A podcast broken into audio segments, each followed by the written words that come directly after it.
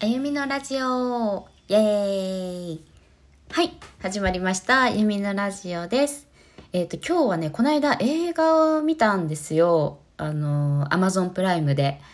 で、ちょっとそのお話をしたいなと思います。と、見た映画のタイトルがですね、なんだっけな。読書会。読書会。ガンジン島の読書会っていう話なんですけれども、そうそうそう。えっ、と、戦争下での話で、まあ、ちょっとシリアスなお話でもあるんですけど、うん、トータルするとラブストーリーなのかな。まあ、ただ、えっ、と、まあ、ちょっと、なんだろう、歴史上の背景だったりも入ってるお話で、うん、すごい面白かったです、私は。うん、すごい面白くて、そうそうそう。舞台が、えっ、と、あれはイギリスなのかな？うん、ガンジン島はイギリスなのかな？ちょっと間違ってたら、あれですね。一応、調べますね。あ、そう、イギリス、フランスのドラマ映画だそうです。ガンジン島、ガンジー島の読書会。これ、放題は読書会の秘密までが放題みたいですね。うんうんうん。検索すると出てくるので、よ、あの、気になる方もしよければ検索してみてください。はい。そう。なんかね、あの、主人公の、あの、お洋服、衣装がすごく素敵だった。そこ？って感じだと思うんですけど、いやでもまずすごい素敵だった。うん。で、なんかそのガンジン島の景色とかもすごい素敵だし、その当時のやっぱちょっとクラシックなね、感じが出てて、あの、描写とかも私はすごい好きな感じでしたね。せっかくなのでちょっとこのホームページ、公式のホームページにあるストーリー軽く読ませていただきますね。第二次世界大戦直後のイギリス、作家のジュリエットが見せられたガーンジー島の読書会の秘密とは？あ、やっぱそうですね。イギリスです。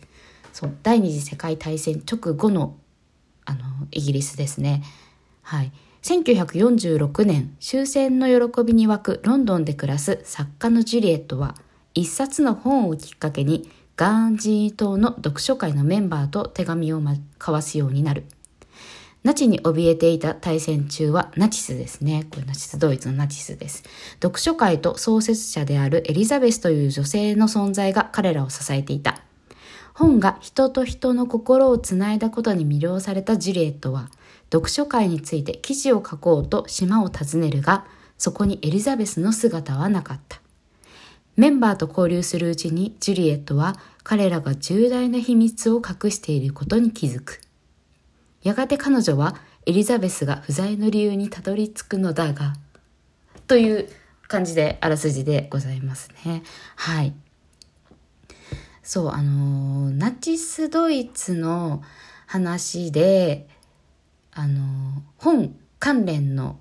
お話、読書というか、その図書、こちらは読書会なんですけど、私が以前読んだ本で、えっ、と、アウシュビッツの図書係という本があるんですけれども、それもね、まさにあの、アウシュビッツなので、ナチスドイツの、えっ、と、まあ、アウシュビッツの中でのお話ということで、結構シリアス。うん。なんですけれども、またちょっとそちらの本、あの、機会があったらご紹介させていただければなと思うんですが、はい。そう、そのね、戦争下での、まあ、生まれた読書会というものが、ま、舞台は、えっ、と、戦後なんですよね。もう戦争が終わった後なんですけれども、うん。この本が、こう、きっかけで、読書会がきっかけで、こうその、えー、とジュリエットという作家さんが、まあ、あの分けてガンジー島に来てっていう、まあ、お話になるんですけれども、うん、なんかこのね私そんなに詳しくないんですけれどもあの世界史とかに。ただその第二次世界大戦のお話だったり、まあ、その直後のお話だったりっていうのってなんかちょっとわからないこと多くないですか？うんうんなんだろう。結構ごちゃ混ぜになっちゃうというかいまいちねわからないし世界史の本とかもこう真剣に読む気にはちょっと私はねあの難しくてならないんですけれどもこういう映画とかを見てるとその本でただ世界史っていうものではなくて実際の生活だったり、まあ、こういう問題がありました。それはどういうふうにその市民たちに影響を与えていたんだろうかみたいなところ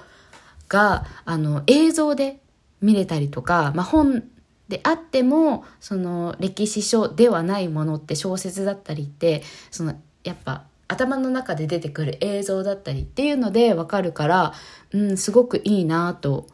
思って、まあ、そういう映画だったり本とかだったりっていうのは私は割と好きなんですけれどもはい。でね読書も割と好きなんですよ本を読むことって、まあ、ちょっと難しい本とかはねあのうん頑張るぞって読まないと読めないんですけど小説なんかは割とサクサクうん、読めて、ね、私が好きな作家さんいるんですよ。またその作家さんについても話したいなと思うんですけれども、はい。そう、大体ね、でも戦争中って、あの、エンターテインメントだったり娯楽っていうものが、やっぱすごいなかったたので、本ってすごく重要だったみたいです。うん、中にはそのアシュビッツとかはもう本すら禁止されてた場所もあるんですけれども、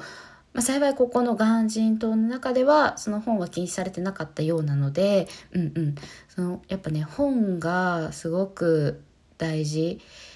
だったみたいでうんなんか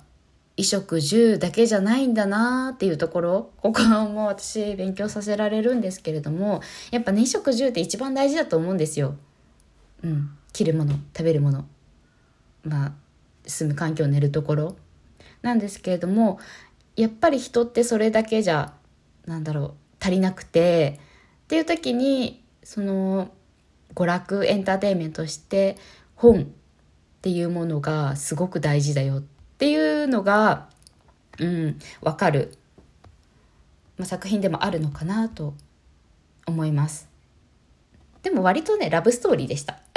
私が思ってたよりラブストーリーだった なので、もし、あの、映画好きな方とか、興味がある方、ぜひ見てみてください。あの、私は Amazon プライム入ってるので、無料で見れました。はい。ねネットフリックスとかも本当は入りたいんですけど、そうなんですよ。でもね、そうすると、んでも Hulu も入りたいしな、みたいな感じになっちゃうので、今ね、Amazon プライム止まりなんですけど、うん、どうですか？皆様。ネフリ派？Hulu 派？もし、あの、おすすめあったら教えてください。いやー、でもなー、ネフリとかおすすめしてくれちゃうとな、もう一ずっと多分私見ちゃうからな、そこから。ね、そう、だから、あの、ちょっと話変わるんですけど、鬼滅の刃とかも未だ見れてなくて、ハマっちゃうからきっと、なんか、見、見れなくてずっと見ちゃうのが怖くて、そう、もう時間ずっと費やしちゃったりとかしちゃうので見れてなくて全然私あの「鬼滅の刃」全く見てないです。主題歌ぐらい知ってるの。そうそうそう。なのでもしねあの映画とかうんうん。映画、まあ、いいこんなのいいですよ。おすすめですよ。とかもあったら教えてほしいです、まあ、今回紹介したのはちょっとシリアスめの映画だったんですけどあの全然あのコメディタッチだったりとかこの間キューティーブロンドかな？なんかそういうのを見たりとかしたのでぜひぜひ何かあれば教えてもらえると嬉しいです。はい。では、今日は、えっ、ー、と、最近見た映画のご紹介をさせていただきました。今日もご視聴いただきありがとうございました。ご視聴じゃなかったご拝聴いただきありがとうございました。ではまた次回。See you! バイバーイ